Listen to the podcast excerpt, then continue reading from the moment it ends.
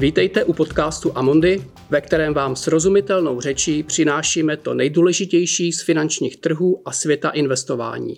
Aktuálně, racionálně a s emocemi.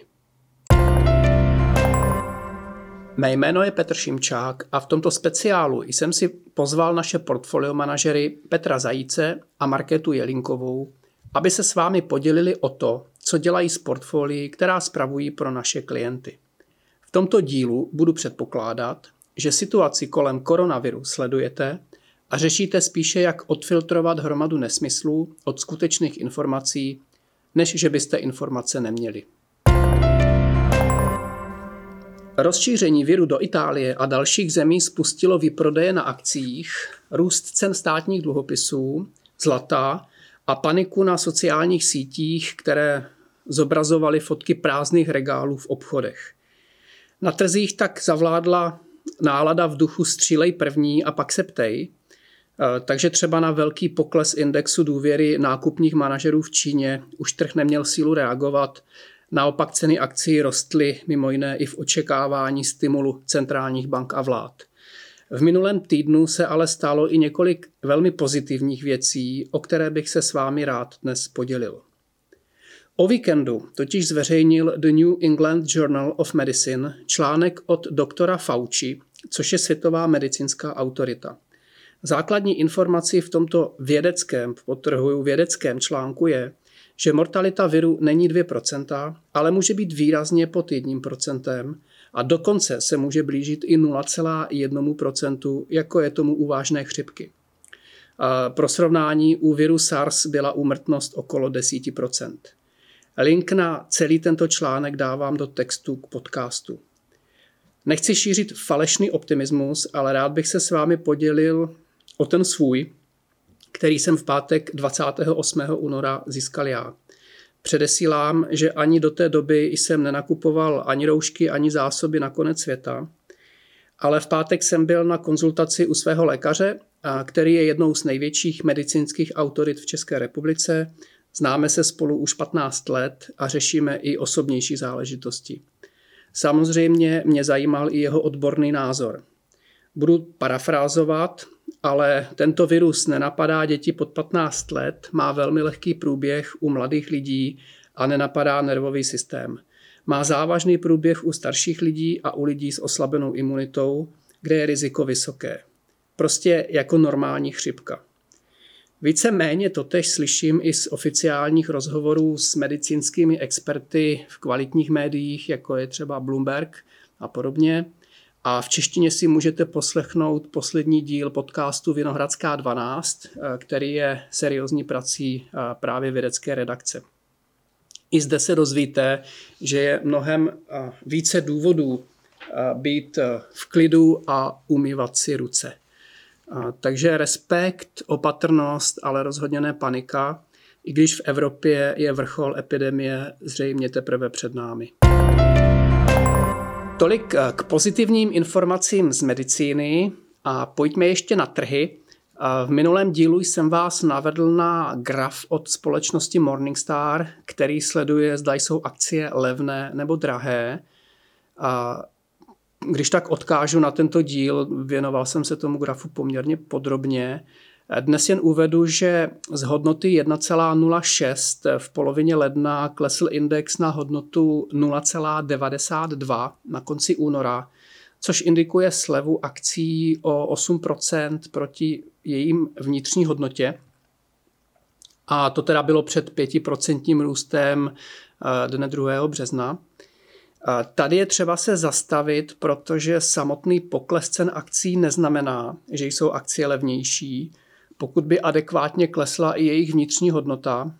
A mnoho firm opravdu reportuje, že očekávání za první kvartál či pololetí nesplní, takže je jasné, že nějaká část poklesu cen na burzách je oprávněná, protože jednoduše klesá i jejich eh, vnitřní hodnota.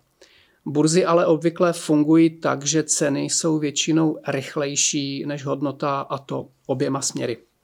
Protože ještě funguje právě nálada, ať už je to euforie nebo, nebo panika.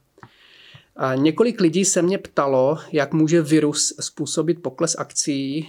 No, virus samotný ne, ale zastavení ekonomické aktivity a zamrznutí dodávek mezi firmami, což pak vede k poklesu globálního obchodu a následně i ziskovosti firm, to je jasná vazba na akciové trhy.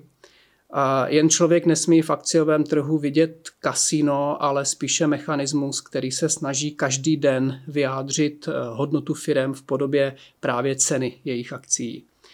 A to není jednoduchá disciplína, protože samotný matematický vzoreček, nebo přestože samotný matematický vzoreček pro výpočet hodnoty akcie má v zásadě jen tři proměné. A těmi jsou budoucí dividendy, úrokové sazby a očekávaný růst. Takže sledovat cenotvorný mechanismus na burzách je trošku jako sledovat eh, třeba hejno ptáků. Eh, k pochopení změn organizovaného hejna Eh, myslíte často na složité matematické zákonitosti, ale ve skutečnosti každý pták jen instinktivně sleduje několik spoluletců kolem sebe a, a nemění vzdálenost. A problém s burzami je v tom, že maličké okamžité změny v úrokových sazbách a v očekávaném růstu i v řádu desetin procent mají dramatický vliv na ceny akcí i v řádu přes 10 Takže normální člověk tento problém může vyřešit podle mého názoru dvěma způsoby.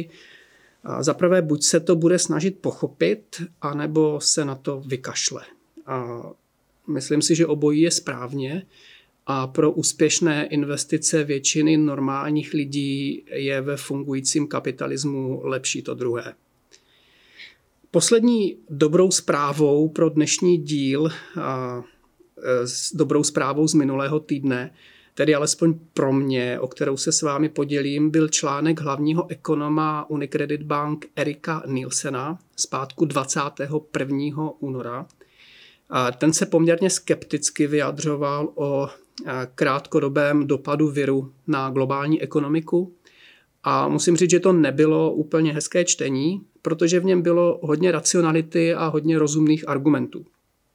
Opět nikdo nepochybuje, že pokud lidé chtěli, eh, nebo pokud lidé přestali cestovat, eh, chodit do práce, firmy zastavily produkci, eh, tak to v prvním a zřejmě i v druhém letošním kvartále bude mít dopad na ekonomický růst. Ale já jsem slibil optimismus. Pan Nielsen totiž svůj článek zakončil obavou, že akciový trh zatím moc nebere koronavir příliš vážně a že je zralý na korekci tak o 15%. No trvalo to jen pět dní a stalo se, takže co je na tom pozitivního? Pozitivního na tom je právě to, že trh reaguje na změny a nikoliv na stav, což je věta, kterou opakuju stále dokola. Takže pokud do sebe během týdne nasál pesimistický budoucí scénář v podobě poklesu cen dnes, tak se samozřejmě nabízí otázka, zda není vhodné už za tyto ceny nakupovat. Zde se názory logicky rozcházejí mezi optimisty a pesimisty a pravda se ukáže až zpětně. Takže ani já nebudu dělat doporučení, zda kupovat či prodávat, to si musí každý nastavit sám. A podle mého názoru je mnohem důležitější disciplína a chladná hlava, než snaha řešit, zda už bylo či nebylo dno. Nicméně jsem do našeho podcastu eh, opět pozval naše portfolio manažery a zeptám se, co oni dělali na fondech eh, a portfoliích, které v Praze pro své klienty spravujeme. V pátek jsme měli setkání s investičním týmem, a Petr zahájil slovy, že on šel do práce kupovat. Tak ahoj Petře. Ahoj. Můžeš nám prosím jako portfolio manager pro akciový All Star Selection Fund upřesnit, co to vlastně znamená všechno? No, to bych taky rád věděl, ale z mého pohledu a, to v téhle fázi je spíš a, nějaká korekce nebo normalizace situace na zejména akciových trzích, eh, eh, protože co jsme tady viděli v předchozích 12, 14 měsících byl extrémní růst vlastně z těch nejnižších úrovních, kde, kam se trhy propadly v prosinci eh, na štědrý den 2019. pardon, 2018, tak potom uh, rekordním způsobem se znovu oživili a nastartovali další růst a dosáhli historických maxim. A já se přiznám, že my jsme už někde od uh, druhé poloviny loňského roku, od třetího, čtvrtého, čtvrtletí loňského roku jsme byli opatrní, opatrní v tom nastavení těch našich rizikových pozic. Těch důvodů bylo několik. Za A ta velká, dlouhá rally, ale zejména to bylo, byla očekávání na rok 2020. Hmm. Když jste se podívali na akciové trhy, tak ty se obchodovaly na konci roku někde za 22 násobek zisků, což jsou hodně vysoká, vysoké úrovně. A bylo to proto, že trh čekal 10% růst ziskovosti firm globálně. Hmm. Což už na konci toho loňského roku bylo z našeho pohledu hodně optimistické. My jsme čekali někde 4-5%. Takže i z toho důvodu jsme byli podvážení v akcích. Pak když vznikla celá tady ta záležitost kolem koronaviru, tak eh, a trh na to nereagoval. Hmm. A polovině února se znovu obchodoval na all-time highs, na rekordních úrovních, a tak jsem eh, odprodal další část eh, podílů a vlastně byli jsme hodně blízko maximálním povoleným úrovním hotovosti ve Ty máš vlastně v akciovém fondu neutrální pozici 95% akcí a na tom dně teda potom od prodeji... Bylo 80,5% nebo 81%. Hodně, hodně uh, opravdu na, na tom maximu. A to byl trochu takový hodně taktický short term call, protože jsem si říkal, že prostě k nějakému ocenění toho problému dojít musí. Přeci jenom Čína už je nějakých šest týdnů paralizována, firmy nevyrábějí, spotřeba minimálně toho nezbytného zboží tam není nebo je zásadním způsobem omezená, takže z tohohle toho pohledu mě prostě přišlo, že ten trh na to zareagovat musí. Co se odehrálo potom minulý týden, tak to byl zase možná jako druhý extrém, kdy mm, zase propukla až panika, bych řekl, panické výprodeje, v podstatě bez rozdílu toho, dobrá firma, špatná firma, hmm, hmm. maková firma, povidlová firma, bylo to úplně jedno, prostě všechno se prodávalo. Vzali se vidle a všechno se bylo potřeba vy, vykydat.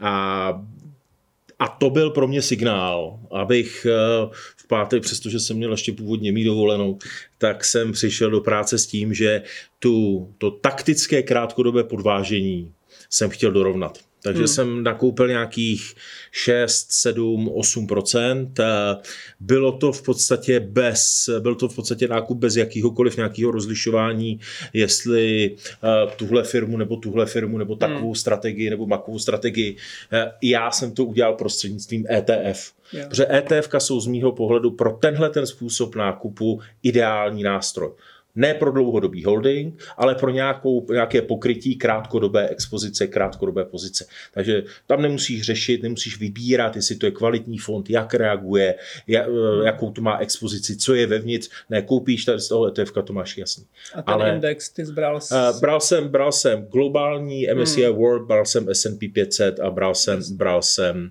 uh, Stocks 600. Takže v podstatě vlastně pokrytí uh, komplet a tu váhu jsem navýšil na nějakých 88%. Jasně, takže jsi vlastně trošku pořád podvážený. Jsem pořád podvážený, ale, ale, ale polovinu tomu na toho. Půl, na půl cesty. Přesně hmm. tak. Protože upřímně si nemyslím, že má, jsme úplně z lesa ven. Hmm. Protože si myslím, že možná ta krátkodobá panika je over, ale teď začnou přicházet, přicházet ta, ty hard údaje, ty tvrdý údaje toho, jak to postihlo jednotlivé firmy. Eh, včera mm, rychlá zpráva, eh, Hyundai oznámil, že jim meziročně poklesly globální prodeje o 13%. Hmm. Nejnižší prodeje automobilů za posledních 10 let. Jasně, no, to jsou, to jsou vlastně tyhle zprávy. Dá se říct, že ten trh asi v tom propadu do sebe nasál hodně, hodně negativního. Eh, dá se říct, že máme nějaký názor na to, jaká bude vlastně ta ziskovost firm v roce 2020 po těch revizích. Na to je asi ještě možná moc brzo. Že jo? Ale... Myslím si, že je hrozně brzo. A zatím ten trh si myslím, že v podstatě oceňuje nulový růst zisku. Hmm. A, a upřímně si myslím, že pokud to neskon, celá akce koronavirus neskončí příští měsíc, tak je to optimistické číslo. Ale to skončí, ne? Minimálně odborníci na medicínu tak říkají. A takže by do té doby ten svět vymřel. To asi ne, ale a já si myslím, že bohužel to tak rychlé řešení nebude. Jo. Takže se obávám, že, že může eh, ten, ten, ten negativní sentiment tady eh, chvilku přetrvávat. A je otázka, jestli prostě ty všechna to... Protože problém není koronavirus, problém hmm. není uh, to, že by byla ekonomika omezená tím, že jsou lidé nemocní. To jsou opravdu malý čísla, jestli hmm. se bavíme o 100 tisíc nakažených lidí v izolaci. Ne psychika. Ty kroky vlád, co dělají Jo, hmm. Extrémní karanténa pro 10 milionů, 30 milionů lidí v Číně. A vidíme tady karantény v Česku, lidi preventivně jdou do izolace, eh, školy omezují vyučování a podobně. Z mýho pohledu to je eh, trochu, já tomu moc nerozumím, protože když si vezmu, že máme běžnou chřipkovou epidemii, která ano, má výrazně nižší poloviční smrtnost, oproti koronaviru, někde pod 1% oproti těma 2% tady. Ale máme to obvykle chřipková epidemie se vyhlašuje, vyhlašuje, když je 1600 nakažených na 100 000 obyvatel. To znamená 160 tisíc v republice nakažených a nic takového se nepřijímají. Zakážou se návštěvy na lůžkových odděleních. Jasně, no, rozumím, rozumím. Peťo, díky. Já tě možná jenom ještě eh, odkážu na jeden, eh, o víkendu vyšel jeden článek právě ve vědeckém časopisu, který je vlastně diskutuje tu smrtnost eh, toho viru, že ta skutečná je ve skutečnosti mnohem blížší běžné chřipce, než to, čemu se vlastně ano. ještě doteď ten trh bál. Samozřejmě, protože výrazně to, to množství těch případů, které nejsou diagnostikované, je, velké, je, přesně, je, je přesně, velký, je větší, to bude několika násobek, bude těch skutečný počet nakažených. Prima. Určitě. Tak uvidíme. Díky moc, že jsi přišel. Mějte ahoj. Se. Tak, ahoj Marketo. Ahoj. Zahraniční trhy prožívají útěk ke kvalitě, americké státní dluhopisy rostou v cenách, výnosově jsou na historických minimech, dokonce i záporné německé úroky jsou ještě zápornější. Jak se v tomto prostředí chovaly české státní dluhopisy?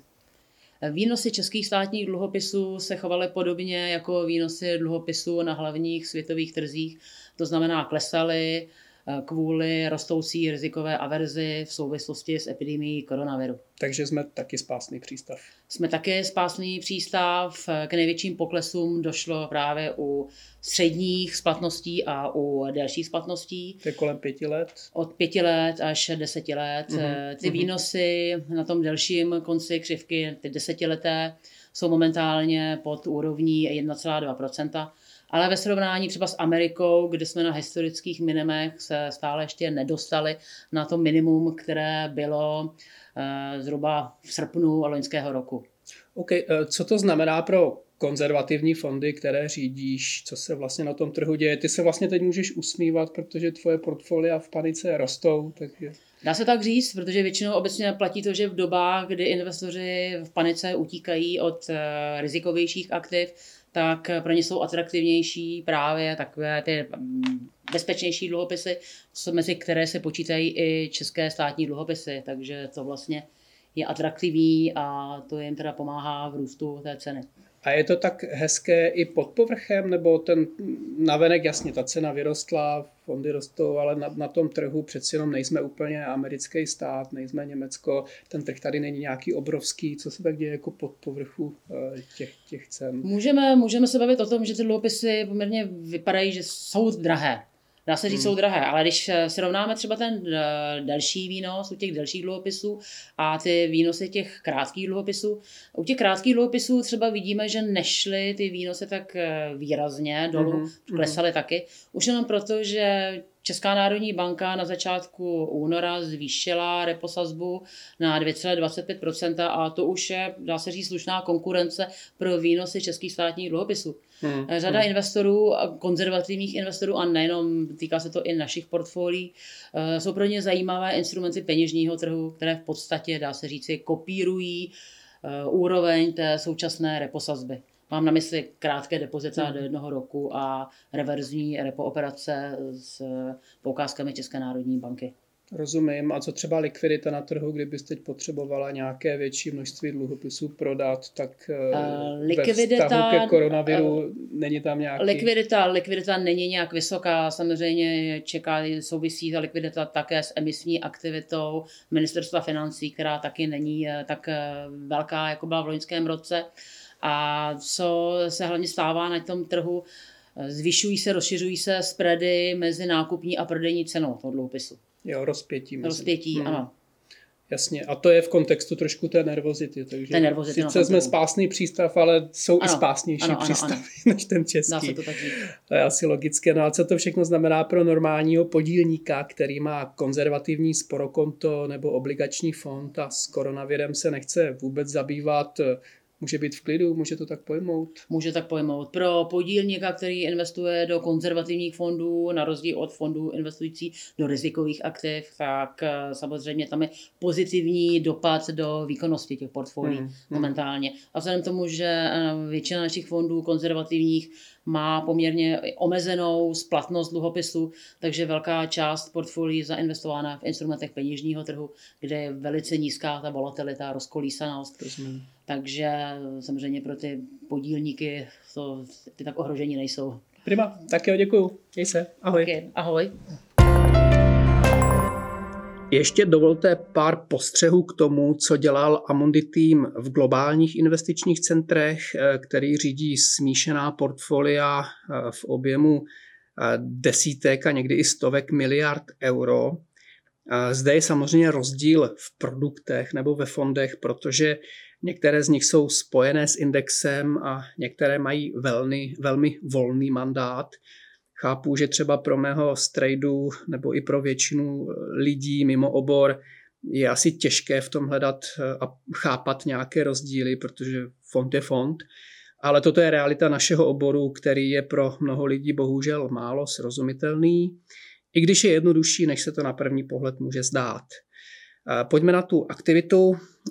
Základním předpokladem je, že virus bude zvládnutý za několik měsíců a že ekonomický dopad eh, sice nebude malý, eh, ale bude se koncentrovat hlavně do prvních, eh, do, do několik prvních měsíců roku 2020 a to hlavně díky poklesu globálního obchodu a také důvěry. A revize růstu globální ekonomiky proběhla u nás z čísla 3,2 na 3,0% Evropa a Ázie je zranitelnější než Amerika. Bez zesporu může v prvním pololetí proběhnout i technická recese, ale vše by se mělo vlastně odeznít, s odezněním epidemie by se mělo vše vrátit do normálního stavu. Otázka samozřejmě zní, co je to normální stav. Bohužel se obávám, že normálním stavem je věčná diskuze o nejistotách a rizicích, no ale aspoň to nebude optikou paniky a chřipky. Takže hned v pondělí 24. února, kdy se virus dostal do Evropy, jsme na smíšených portfolií trošičku snížili podíl rizikových aktiv, konkrétně evropských akcí o 4%, amerických akcí o 1%, Ukončily se některé satelitní pozice v Koreji a Číně v řádu desetin procent na celkové velikosti fondů. Zachoval se podíl zlata a japonského jenu a navýšil se podíl amerických státních dluhopisů s delší splatností. Podle mého názoru ale nejde o něco, co by měl řešit investor v těchto fondech protože aktivní zpráva je právě to, co od nich očekává. Jen musí správně chápat, že když si koupil například eh, balancovaný fond, který dlouhodobě drží třeba 50% akcí a 50% dluhopisů, tak se změny a reakce na trhy budou odehrávat v řádu možná vyšších jednotek procent a poměrně velkého množství obchodů, ale nikdy to nebude v režimu přišel virus, tak všechno prodáme a pak virus odejde, tak zase všechno koupíme nebo všechno dáme zpět do akcí. Takhle to, takhle to nefunguje. A poněkud odlišný režim, ale mají fondy, které mají v názvu eh, slovo absolutní výkonnost, anglicky absolute return. A od nich se očekává výrazně větší aktivita, výrazně větší přesuny. Tyto fondy totiž nemají přímo neutrální složení dle tříd aktiv, nemají třeba, že mají držet nevím, 30% akcí nebo 50%, ale jejich cíl je definován s hodnocením, o které se snaží bez ohledu na to, co dělají trhy, a toto snažení je orámováno, řekněme, tolerovanou kolísavostí, aby jejich podílníci měli rámcovou představu o riziku, které tyto fondy podstupují. Takových fondů existuje v Amundi několik, ale v Čechách máme v zásadě jeden hlavní a tím je fond Absolute Return Multi-Strategy. Ten cíluje na tříletém horizontu dosáhnout zhodnocení vydělat cirka 2 až 3% nad základní úrokové sazby a to konzervativním způsobem. Konzervativní v jeho pojetí znamená, že podíl akcí se pohybuje nejčastěji mezi 0 až 30% a to právě i v závislosti na krátkodobém výhledu portfolio manažera. Právě teď portfolio manažer tohoto fondu ještě před velkým poklesem postupně snížil podíl akcí z 32% až na 6%, což je poměrně významná změna portfolia, čím se mu podařilo ochránit slušnou 5% výkonnost roku 2019. U dluhopisů prodloužil průměrnou splatnost, takzvanou duraci na 6,8 roků, což mu zase pomohlo zachytit eh, velmi slušný růst cen státních dluhopisů.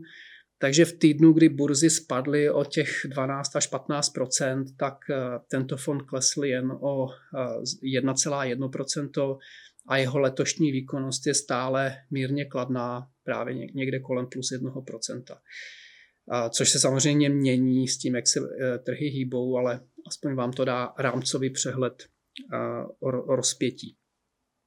Rizikem tohoto typu fondů obecně pak je, že samozřejmě dáváte v něm plný mandát manažerovi, takže je hodně na něm, zda se mu podaří krátkodobě i ten trh načasovat.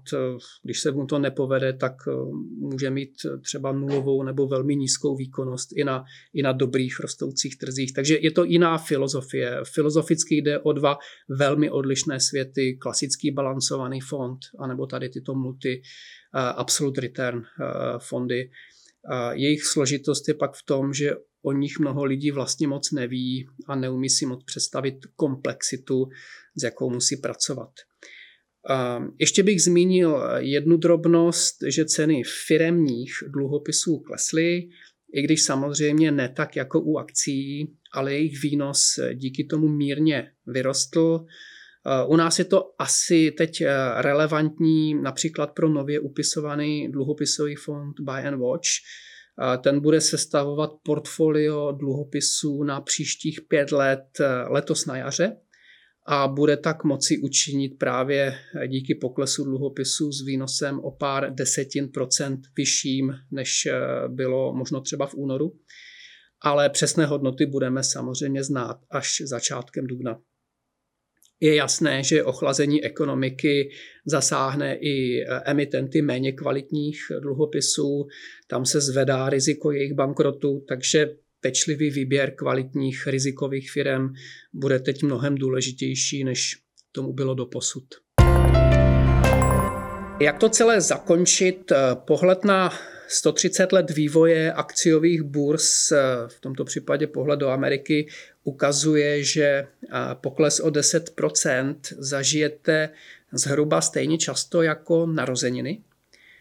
Něco, co se blíží propadu o 20%, zažijete v průměru každý přechodný rok, ale samozřejmě ne pravidelně, v tom je právě kouzlo nejistoty, jinak by se těchto poklesů nikdo nebál. Novodobá historie po druhé světové válce ukazuje 26 korekcí v průměru o nějakých 14% a následné oživení za eh, čtyři měsíce na hodnoty, ze kterých eh, trhy klesaly. Ale nesmělo se to zvrhnout na medvědí trh, což je právě ten pokles o 20 a více procent, protože pak návrat na maxima trval i několik málo roků. A po rozhovorech s doktory se domnívám, že koronavirus samotný medvědí trh nespůsobí, protože chřipka odezní a zjistíme, že svět se točí dál a slunce vychází. ale recese a medvědí trh samozřejmě někdy přijde. Ale pokud máte správně nastavenou dlouhodobou strategii, držíte portfolio kvalitních akcí, dluhopisů, nemovitostí, máte hotovost, tak jste podle mého názoru připraveni dobře. A nebo pokud jste spíše drobní investoři bez nemovitostí a s pravidelnou investicí malé částky do akciového fondu, máte třeba stavební spoření, nějakou rezervu na účtech a máte v plánu vybudovat větší finanční rezervu na horizontu přesahujícím několik málo roků, tak se také nemusíte příliš trápit. Možná stojí za to využít současné slevy na trzích k dalším nákupům, ale to byste měli, nebo k mimořádným nákupům, ale to byste určitě měli probrat vždy se svým poradcem a v kontextu vašich cílů. Já si to tady nedovolím takhle natvrdo eh, dát nějaké doporučení, to by nebylo, to by nebylo profesionální. Zde se omezím jen na konstatování, že sleva je dobrá k nákupu a ne k prodeji. Pokud tedy samozřejmě nejste burzovní genius, eh, který je schopen načasovat nejen vhodný okamžik k prodeji, ale i k nákupu levněji. Ještě bych možná na závěr upozornil, eh, nedávno se legendární Warren Buffett eh, ve svém dopisu akcionářům si postěžoval, že akciový trh je drahý a nemá moc co nakupovat a v únoru se eh, po první fázi poklesu na burzách vyjádřil v tom duchu, že dlouhodobý investor do kvalitních firm by měl slevu přivítat, stejně jako když dostane slevu na nákup nemovitosti, kterou si chce koupit a dlouhodobě držet. Tak to je dnes vše. Děkujeme, že jste si náš podcast pustili. Pokud se vám líbí, prosím sdílejte jej, udělte rating či nám pošlete komentář na podcast.cze zavináč amundi.com. Amundi. Důvěru je třeba si získat. Uvedené informace nejsou určeny americkým osobám, nepředstavují nabídku ani poradenství. Před investicí by klienti měli provést vlastní analýzu rizik z hlediska právních, daňových a účetních konsekvencí, aniž by se výlučně spoléhali na informace v tomto podcastu. Předchozí ani očekávaná budoucí výkonnost nezaručuje skutečnou výkonnost v budoucím období. Hodnota investice a příjem z ní může stoupat i klesat a nejsou zaručeny jak návratnost investované částky, tak ani případné vyplacení dividendy. Výnos u cizoměnových investičních nástrojů může kolísat v důsledku výkyvů měnového kurzu. Zdanění závisí vždy na osobních poměrech zákazníka a může se měnit. Informace o rizicích a další informace jsou zveřejněny v českém Amundi Czech Republic nebo anglickém jazyce Amundi Asset Management na www.amundi.cz ve statutech fondů, sděleních klíčových informací nebo prospektech fondů. Žádná ze společností ze skupiny Amundi nepřijímá žádnou přímou ani nepřímou odpovědnost, která by mohla vzniknout v důsledku použití informací uvedených v tomto materiálu.